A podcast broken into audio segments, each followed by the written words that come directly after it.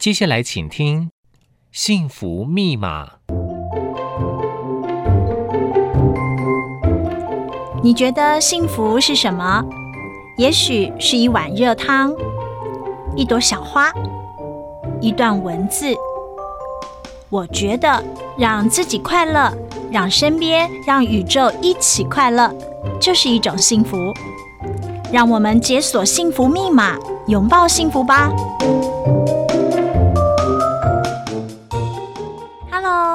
位在空中陪伴我的朋友们，大家早安，大家好，欢迎你来到幸福密码的现场，我是主持人石怡姐，今天过得好吗？呃，等一下呢，又要展开很繁忙的一天的工作，很多人呢就会在趁空档啦，或者是说在下班之后给自己一些小确幸啊，去买东西，这时候呢会发现，嗯，东西要装在哪呢？嗯购物购物之后就会产生购物袋，这个袋子的包材是什么？有关于地球能够存活多久？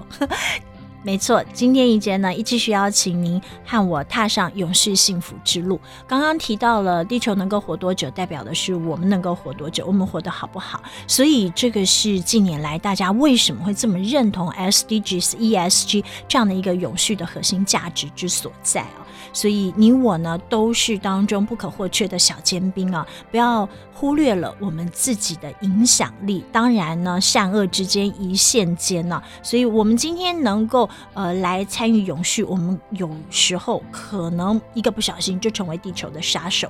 所以先提供给大家这样的一个数字：根据美国环保署啊，这个网购包装每年产出七十七点九吨的垃圾。这个是指网购包装哦。那么除此之外呢，如果是我们日常生活所产出的这些塑胶的的话，到了二零一五年已经是四点四亿吨了。那么在一九五零年我们开始使用塑胶，开始扣除掉被烧掉的，到目前为止都还存在你我的身边，无法去化掉。怎么样才可以让这些不必要之恶能够去除？今天陪伴大家幸福大使。可以提供解方。呃，今天非常开心为大家来介绍的，这是品卓企业的总经理，同时呢也是 Daya，你没有听错，袋子的那个台语有没有？Daya 的创办人许能俊，欢迎。嗨，这个英姐，这个非常高兴，这个受邀请来这里来谈永续的问题，非常高兴。嗯嗯，其实提到了这个 Daya 啊，一听就知道了。呃，虽然讲啊，我台语袂练等啊，阿姆哥。讲到这个 Daya，我马上就知道就是袋子的意思哦，所以可以请这个总经理跟大家来介绍一下 Daya 这个品牌。好，谢谢怡姐。呃，Daya 这个牌子呢，其实是非常特别的因缘，我们就做了这个品牌，是因为其实我在包袋行业的代工也做了二十几年。嗯，那你知道吗？做袋子啊，做背包，那跟国际的这些品牌互动，然后做了蛮多。帮助客户成功的一些商品在市场上销售，我觉得这个是蛮好的。那也也让我本身也学到很多的一些这些产品的价值。那为什么又回来台湾创个品牌叫 Daya 呢？当然是在我觉得我做了这个一二十年的代工，应该有没有机会在台湾做出一个很好的袋子？它的品牌应该叫做 Daya。嗯，那 Daya 的感觉就是从台湾的声音呢。去这个发出来的这个品牌名字，是因为我当初回到台湾在代工代工了一二十年，想说，嗯，如果我要真的发展一个台湾的品牌，应该叫什么名字？后来我发觉有一种声音，就是台湾的声音出来了，所以干脆叫 Daya。只是当然，十二年前创立这个品牌的时候，大家都觉得名字很怂，哎，叫 Daya 怎么可能是个品牌呢？十二年前的大家的想法，Daya 都应该是一个比较高尚的英国品牌啦，部分呢，他不会想说 Daya 是一个品牌。嗯，所以我们我就说，我们创业者一开始的思考的这一些呃，就创建的行为都是被市场给否决的。嗯，可是到十二年之后，他们觉得大家都回到我们原来的这个就是本土的，就是思考哇，Daya 这个牌子好像很接我们的地气。嗯，对。所以就开始 Daya 之路，就对。Daya 之路，那 Daya 之路的时候，我就想说，Daya，因为其实我也不跟大家讲，我们以前跟以前一样，都很喜欢国外的品牌，嗯、想说我做的包是不是很像法国的包子，嗯、很像瑞士的，像日本的背背包。所以以前的产品开发的时候，基本上都找法国的设计师、瑞士设计设计包款在卖。那老实说，我们代工欧洲品牌很多年，所以我们的包款比较像欧洲。所以那时候产品如果呃想说都做的不错，可是回来台湾之后，我发觉呃因为做品牌嘛，所以我就去设专柜。可是专柜之后，把欧洲的产品来台湾卖的时候，突然发现一个水土不合的现象。嗯，是台湾人喜欢的背包呢，跟国外的使用的风格是不一样的。嗯，所以呢，那时候我得到一个就是一个非常不好的成绩。嗯，对，创品牌嘛，一开始不会很好。如果很好的话，就大家都来做了。然后后来我就思考一个问题，就是说，为什么我拿国外这么好的东西在台湾卖不太动呢？嗯。后来我有一次去这个，我我是正大 EMBA 的嘛，所以我们去去那个法国参访欧舒丹，就欧舒丹的总经理出来介绍，谈欧舒丹的品牌，讲的最多的事情是什么？你知道？为什么大家喜欢欧舒丹的薰衣草？为什么喜欢欧舒丹的柑橘？因为在法国制造，是提供的法式的文化。嗯，因为中国也有薰衣草，印度有薰衣草，为什么他们卖不好？嗯，因为欧舒丹提供的是法式的文化。嗯，那时候我在思考说，哦，原来我做德亚不应该一直思考国外的什么，就回到本土来思考我们台湾的德亚袋子应该是什么样的文化感，跟大家来做接济，所以就回到台湾来再思考重新包袋的部分的规划，所以。大家现在越来越接地气了，是因为我从本地出发去思考这些问题。对，嗯哼，好，从本地出发呢，其实是看到了呃本地的一个价值哦，在这个价值当中呢，必须要和台湾一块来共生共好。那么从这个名字呢取得这么接地气，就知道它一定会跟台湾呢其实是共生共好的一个价值之所在。和一般袋子最大的不同点是在哪里呢？好其实我到台湾来之后，其实台湾是纺织大国，台湾的布料、机能布料、这个环保布料，还有一些很多特殊的这些军用布料，嗯，百全世界百分之六十很好的品牌的材料都在台湾跟韩国产出，嗯，那全世界的包袋的代工厂有六成是台商代工的，所以台湾人做包袋的原材料各方面其实都有一定的强度。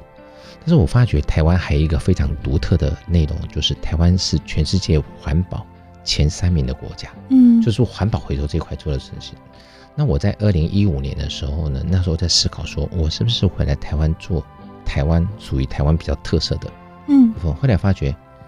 台现在很有名嘛，台湾在环保保特瓶回收各方面，就是回收业的时候在世界很有排名，所以我在二零五回来的时候就开始在做保特品的回收的包包。开始使用保特瓶的回收来试试看来做这个包包，那时候当然，宝特瓶除了我们一般听到了可以做衣服，嗯，然后之外，它也可以把它拿来做包包，就是布料的不同的使用。所以台湾有很多的这些不同的材料可以供选择，然后再加上你之前呢做这个包款，在这样子的一个这个产业里面呢，已经走跳二十年了。的这样的经验，所以擦出了火花就是得啊，嗯，我要跟大家报告，今天呢，我真的很幸福哎，因为我得到了一个礼物啊，这个礼物呢就是一个得啊，这个得啊很特别哦，这个得啊上面呢有一只这个鲸豚，大翅鲸，对，它是大赤鲸，对不对？嗯、然后呃，上面写的却是警语，叫做 Save Our Oceans，嗯，它可能。发出了一些啊、呃、示警，然后一些呼救啊。呃，告诉大家要拯救海洋，其实这一切就是来自于海废啊。嗯，现在的海废呢，让大家看到了很多鲸豚，它们肚子里面呢，呃，被捞出来的居然一半呢都是垃圾，然后占住了它们的胃。它们饿，可是已经吃不进任何的东西啊。嗯，有些人就说它是活活被饿死的。那我们可能都是元凶啊，我们丢了这么多垃圾，所以有没有可能呢？从减速、从永续开始做起，有没有机会再让我们翻转这样的一个颓势？事呢？今天在幸福密码的现场，我们很开心的来找到跟我们一样有心想要来和地球共好的人啊，他是 Daya 的创办人许能俊许总啊，也是品卓的总经理。那就来跟大家来聊一下，因为刚刚提到了，嗯，一开始的时候我们还有用宝特瓶来做袋子，对不对？那既然台湾的优势是在这些呃布料和机能性的布料上面的的话，我们还有什么呃可以做袋子，然后又能够跟地球永续共好的材料？嗯，好，谢谢这个英姐。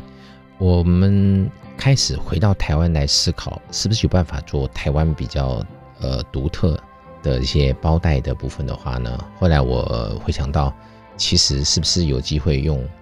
台湾最优势的环保的这些包袋产品来做产品开发？那一开始在开发的时候呢，呃，除了做呃包袋，除了要做设计好看之外呢，它还要有呃就是接地气跟认同感。所以呢，我那时候在思考说，台湾有没有什么形象可以跟大家认同度比较高的？在二零一五年的时候呢，我那时候就想到台湾应该有个黑熊会不错，嗯，所以我们就设计了黑熊的 IP 之后呢，但是只卖黑熊的 IP 其实是不够的，我们应该要跟这个土地连结，做一点呃跟这个品牌有一点认同的事情，所以我们后来专程认识到了呃台湾黑熊协会做保育动作。后来我们就跟他们来做一个合作，就是开发包袋跟黑熊的，就叫光点熊的系列，嗯，让咱们的我们在卖包的同时，会对大家黑熊的保育各方面有点概念，嗯，那这个推出之后，其实受了蛮多的欢迎的，嗯，所以说其实一个品牌它可以结合一些相关的保育，还有一些很好的推广来做，所以在二零一七年的时候呢，我们这个包款就得到台湾的精品奖啊。就觉得你的你的理念、品牌理念跟消费者认同。那有一次有一个香港的呃订单呢，跟我买包包，后来买回去的时候，发觉他的包买到小包的，他电脑装不进去，他就跟我们 email 的通知我们说他能不能换大包。那我说我刚好去香港要展会出差，我跟他说我拿去跟你换，结果那个人就香港人就非常的惊恐，说哇怎么创办人自己来换包这样？我就跟他约到饭店里面，我就拿包。跟他换，他就跟他很开心。他跟他说：“我只问他说，你为什么会选择 Daya 呢？”他说：“你知道我很喜欢台湾，嗯，台湾的包括我找了好多之后，我突然有一个包很特别，买包可以拯救黑熊，嗯、这个事情好酷。嗯，他觉得他对于这种生态保育非常的喜欢，他就喜欢 Daya 这个品牌。嗯，所以我发觉其实你要品牌只要推出认同，就是消费者有意义的正能量的事情的话，消费者有认同，所以我那个光点熊就得到非常多的认同。嗯，然后其实不是有保特瓶的概念而已，是在我在二零一七年、一八年的时候呢，突然开始注意到海洋那时候软化的问题。对，那时候我呃最明确是看到一只乌龟插的一支吸管。哦，对，那我感觉大家都是非常的震撼。那我看完之后发觉。海洋保育这件事情其实也是非常的重要。我们有没有办法在于品牌的角度呢，嗯，让大家也了解了这个海洋的部分？所以我们就创造了那时候全世界比较新的爆款，叫做海洋包，嗯，就是从海废回收回来做成的包。但是当然也很特别，嗯，因为当初没有这个材料，嗯，所以我们要远从国外去订购这个材料回来的时候，我也不瞒你说，订购材料需要半年到八个月的时间，嗯，下订单之后才来，嗯，然后。因为这个材料是很特别的，嗯，所以我们要起订量很大，所以我那时候我们买光买材料就花了一两百万，嗯，为了要做这件事情呢，创全台湾、全世界第一个海洋包的时候，你就要做一个，因为你的品牌要拉高一定的这种，呃，就是呃，例如说 topic，让消费者认同你要做的是什么样有意义的事情，所以开发海洋包对我们来讲成本是非常大，嗯，可是。你知道我是冒险性格，也就是挑战性格，所以我们想要做全世界比较没有人做过的事情，所以我们就花了很大的费用去把海洋包给它制作出来。嗯，这个包推出之后呢，因为这个市面上还没有嘛，除了海洋回收的那个 Adidas 的鞋子之外呢，我们就算第一个推出的海洋包。嗯，那时候在二零一九年得了一个台湾精品奖。就说你在冒险的时候呢，他其实有背后有一定的这种认同度去看这个问题在。嗯，所以呢，那时候我们就变成 MIT 的代言人，就海费的这些代言人，我觉得哇，也非常的好。嗯。对啊，而且我刚刚呃看了一下资料，它其实有讲说说，比如说像做用保特瓶来做包包，一个包包大概可以呃用掉六到八支的保特瓶。那像这样子的海洋包呢，嗯、它大概会要用到多少的海废塑料？啊，海洋包它有两种认定的标准，一种就是说，呃，因为我们其实也是国外的欧洲比较知名品牌叫。Eco Nylon 的台湾的这个授权的品牌商，他、嗯、只做渔网回收，他就没做宝特瓶。但是宝特瓶跟海废回收有另外一个认证标准，就是你的海岛往内推五十公里以内收集的一些垃圾的时候，就可以做成呃，就可以认定为海废。海废。那我们的那个现在做的主要是呃，就是以 Poly 的材料，就主要是宝特瓶的认证，所以它是宝特瓶加上一些，比如说。海洋的地毯，呃，保丽龙各方面的融合之后，海废之后才会说它又更复杂，嗯，它比单独的统一的宝特瓶还要再复杂，哦，所以你说能做几个保特瓶去做那个呢？其实没有办法肯定，但是但是回收它就是会有一个一定的认认定标准，对，所以嗯，海废其实比保特瓶更难，对，因为像刚刚讲的渔网啊、保丽龙啊，嗯，这些都是。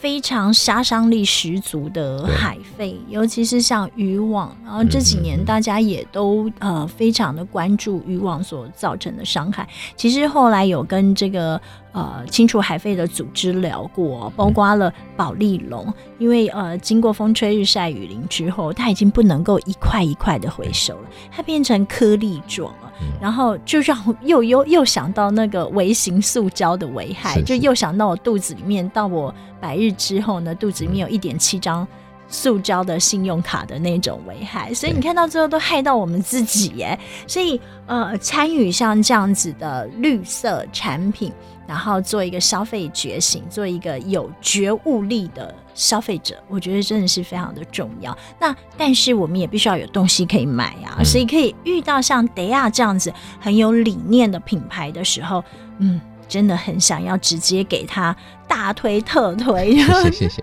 可是呃，我必须要讲，就是说在我眼前看到的这个 Daya 的袋子啊，它其实是很。温润的一个感觉，就是它每一个细节都让你觉得非常的细致啊。然后刚刚徐总跟我讲说，说重点是呢，这每一个袋子都承载着一个梦想啊，因为它非常的特别。徐总不仅是声音非常的厚实，他的心其实是非常非常温暖的，因为他告诉我讲说说那里面呢会有一个像是类似你自己可以写下的一个小小的 memo 纸啊，memo 标签，对。标签纸，可是那个标签纸上面不是要你写你的，只是写你的名字啊，怕它掉的时候送到你家里，而是承载了另外一个重要的任务。怎样？他嗯做了很多很多的绿色产品，从一开始的时候用保特瓶，到最后呢，甚至是混了海废的一个去化，呃，赋予了这样子不同的一个期待啊，希望大家能够在永续的路上，透过 Daya 呢，它的一个呃。消费制作，然后能够在这个永续之路上有所贡献。不过我们也说到了，等下它的每一个袋子啊，给我的感觉都好像承载了一个更不一样的意涵呢。它在这个袋子的里面呢，有一个小小的这个标签纸，对不对？然后这个标签纸上面呢，可以写上你的名字，但另外一个空格呢，很特别，我要让徐总自己跟大家说。哇，谢谢这个呃介绍的非常好。我提一下呢，就是每一个袋子呢，呃，除了做环保回收之外呢，我们希望这个袋子有一定它的灵魂跟生命力。嗯，所以呢，我们其实得要有一个梦想计划，叫 I have a dream。嗯，I have a dream，就希望每一个人背着背包呢，能够完成他的梦想。嗯，那 I have dream 的话，我大概有一个，我蛮喜欢一首歌，就是陈奕迅的背包。嗯。那他背包的意思说，这个背包我背了六年半，嗯，我每天背它去上班，嗯，这个背包从他当职员，嗯，到科长，到总监，嗯，六年半，他所有的一些这个所有的这个挫折，所有的成就都在背包上跟他一起做打拼，对，所以这个背包就是他一个很重要的仪式感，嗯，他签订单的时候就要带这个背包去，嗯，所以每个背包对每个人都有很不一样的故事。我们现在等下的包呢，你主要打开来看一下，里面都有一个梦想标签。你今天把自己买包的时间，比如二月或是一月份的日期写下来，然后你就可以写下买俊，我的梦想是什么？嗯、我是德亚，今天是几号？我的梦想是我今年的梦想呢？希望能够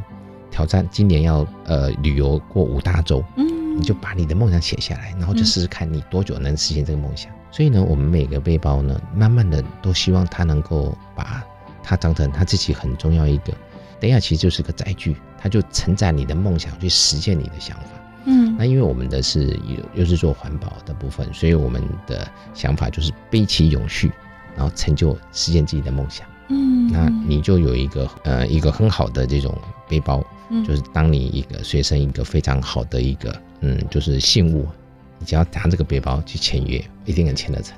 就慢慢的去。把每一个包都有他自己背后的故事。那徐总，你自己有用过最久、最久、最久德亚的包包吗？有。其实我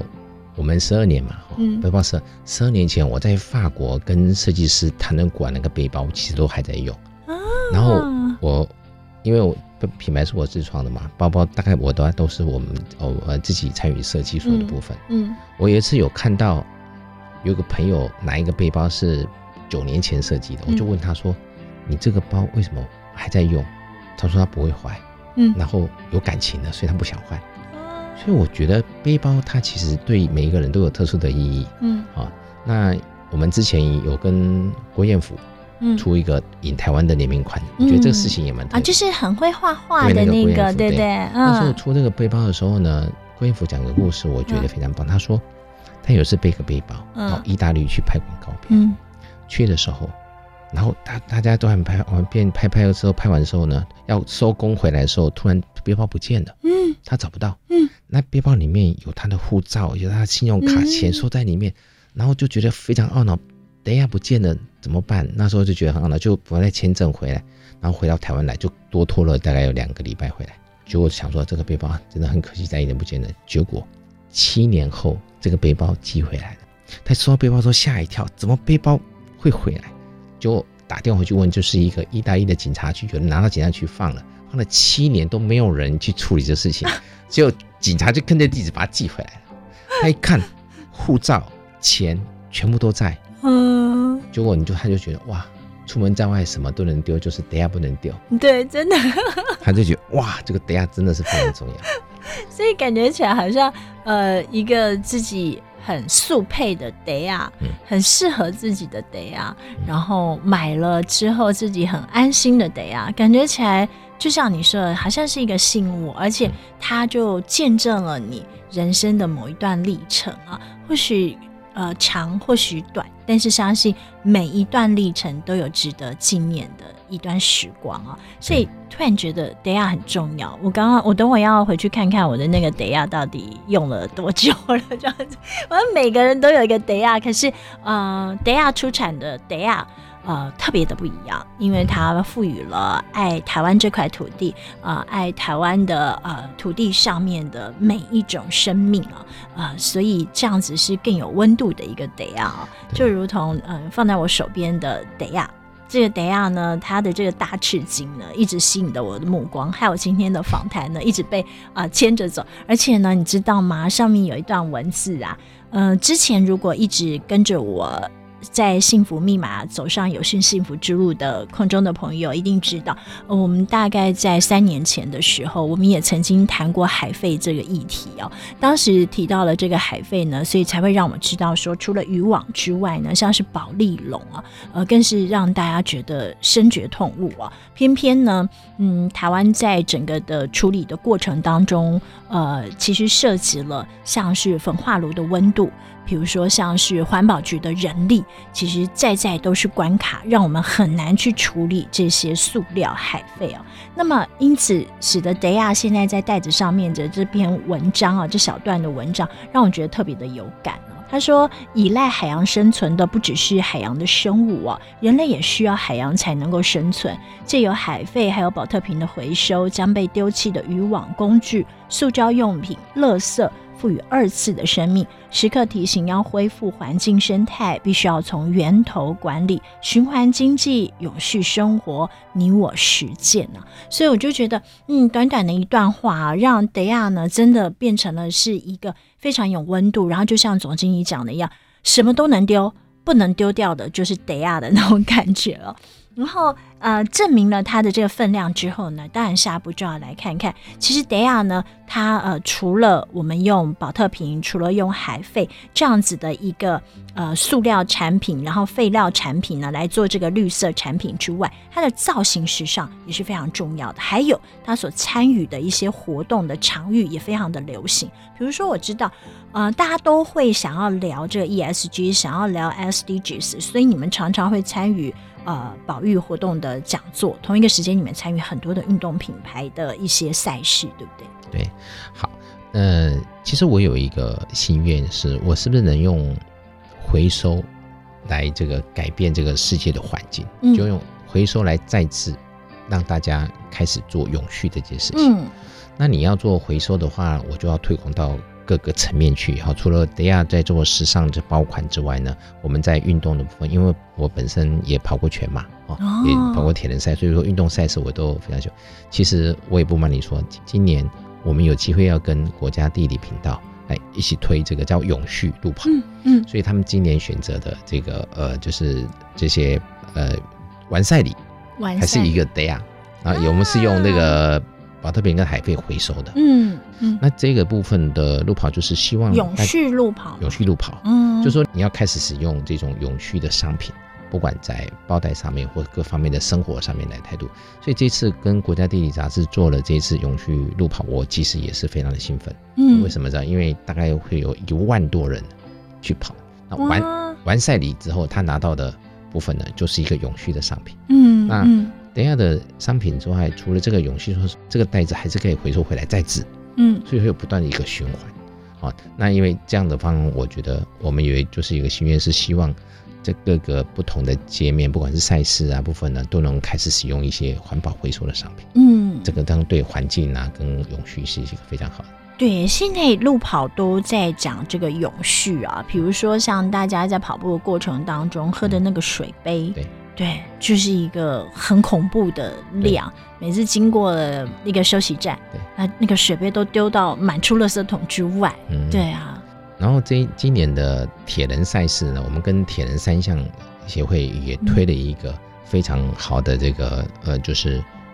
保特瓶回收的这个铁铁人包，就是运动时尚袋，它也可以当那个赛事袋，哦、也可以当时尚袋。这个推出之后，反应非常的这个爆棚。之前的医保袋你知道吗？对啊，都都是比较会有点硬，有点臭，然后这样子感觉。可是我们整个做环保的部分回来的时候，会觉得其实运动是一种很好的生活。嗯，为什么？因为运动的人他更喜欢好的环境。对对，那他现在开始渐渐使用，他都会要求说，主办单位能不能开始使用一些对环境好一点的东西。呃，其实提到的德亚德亚，呃，我希望我的台语都是标准的，大家应该听得懂吧？德亚就是袋子的意思，德亚是一个品牌，但是它代表的呢就是一个袋子的品牌啊，所以呃，我觉得它真的还蛮容易打动人心的，就是你马上就能够记起来它的这个品牌的名称，我觉得非常的酷，而且呢，呃，创办人他自己本身的这样的一个价值跟理念呢，紧紧的扣住了 ESG 的一个永续价值，我觉得非常的感动。但是我还是想要问一个，就是比较比较实际的面向啊，因为通常其实用这些再生材质啊，成本比较高。换句话说呢，在售价上面也是会相对有一些门槛跟挑战的。那德亚到底怎么样去突破这样的关卡？那目前为止，对于消费者来讲，消费者给你的反馈又是什么？好，你说的非常的正确。因为我们在二零一五年开始做回收的这包款的时候，不管是保特瓶回收、海飞回收各方面，其实以商业的商业利益考虑的时候，客户都说：“那我这次先不要做，下次再做环保的。”他们都会这样讲？因为预算的问题嘛，预算问题差很多吗？呃，应该是这样。呃，保特瓶回收的技术是越来越好，嗯，所以它的价格就可以慢慢降。对，但是海废的回收技术其实是困难的，嗯，所以它的成本其实是降到也会低，但是只能低到一定的程度。产品的经济规模越大的时候，它的成品才会越低，对，对不对？嗯，那所以我们在环保的这些呃一开始做的时候，其实确实是常常在。在购买的时候，会有一些人说：“哎、欸，我这个是环保做的哦，那我能不能买不环保？”就是前几年 会会会能买不环保？对，因为它价格嘛，消费者考虑价格。哦、可是现在有一个趋势出来，就是在谈 ESG 这件事情的时候，嗯、产生一个很很很重要的质变。嗯，因为等一下希望能够做永续，做永续是加值的，加值在上面，所以我们就开始在包袋上面跟客户消费者来谈一件事情：你买这个包。会对世界产生什么样的影响啊？对，教育一下消费者。你这个包后面的故事是什么？嗯，那你现在做的事情对后面会产生什么样的情况？所以大家现在在推 ESG 之后，对这个永续的概念比较有的时候，我会觉得原来你前几年做的事情是正确的，嗯，只是我们现在开始来接受，嗯，那价格的部分还是会比较高，但是已经没有以前这样高的很离谱的概念。那我觉得，嗯，做环保这件事情。跟永续这件事情呢，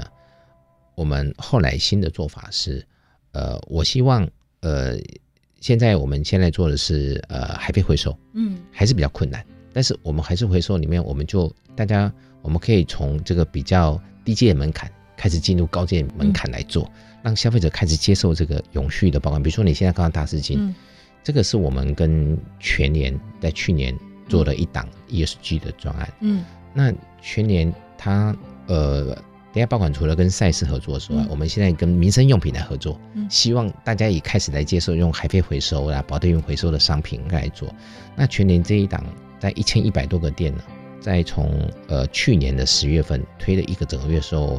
我总共跑了将近三十家的全年店，嗯，北中南我都跑了，嗯，就我发觉全年那个月有一有一个很好的现象是，有一只大金鱼在那里游来游去，游来游去的，在他们的那个视频里面。嗯然后那一个全联的广播就说，大家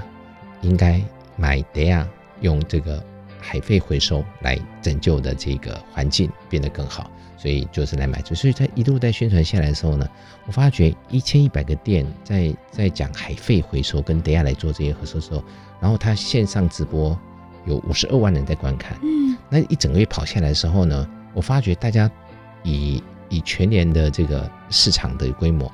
对于海废回收的这种环境永续说，造成一个很大的声量，所以就是《金周刊》也来报道，来《联合报》《经济报》，所以那个媒体也报道了非常的多，来谈这个，大家是不是要开始使用这些回收的商品？去海废，还可以。那海废回收里面，我们今年的新的计划是，我们尽量海废回收里面用单一材料来做，嗯，单一材料就是 rPET，嗯，为什么 rPET 呢？我们未来会。跟这个大型的这种回收厂做一个计划，就是所有的产品都用单一材料，嗯，以后过来就可以丢机器打碎之后，马上又可以生成材料出来，嗯、它的永续的性就会非常的强烈，就不用一次要拆解，哦、对